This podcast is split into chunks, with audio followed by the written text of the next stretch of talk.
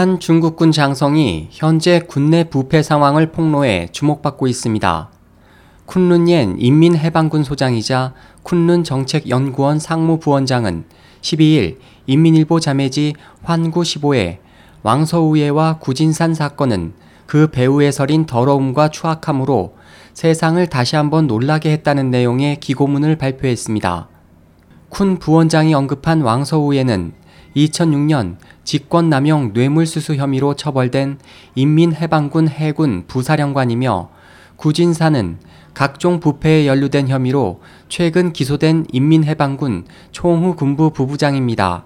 그는 현재 중국의 군대는 각종 비리와 부패가 전염병처럼 만연해 있지만 군의 보수적인 관리 기제와 내부 감찰에 대한 어려움이 이를 억제하지 못하고 있다면서 지난 수년간 각 군대와 지방은 반부패를 말해왔지만 군의 모든 계층은 권력을 돈과 맞바꾸고 뇌물수수, 파벌 간 다툼, 기강 혼란 등을 여전히 은폐해왔다고 지적했습니다.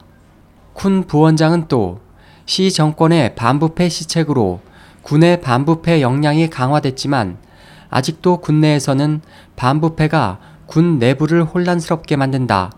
군의 반부패 정책보다 군대 정신문명 건설이 우선돼야 한다는 간 큰 주장이 나오고 있다고 지적했습니다.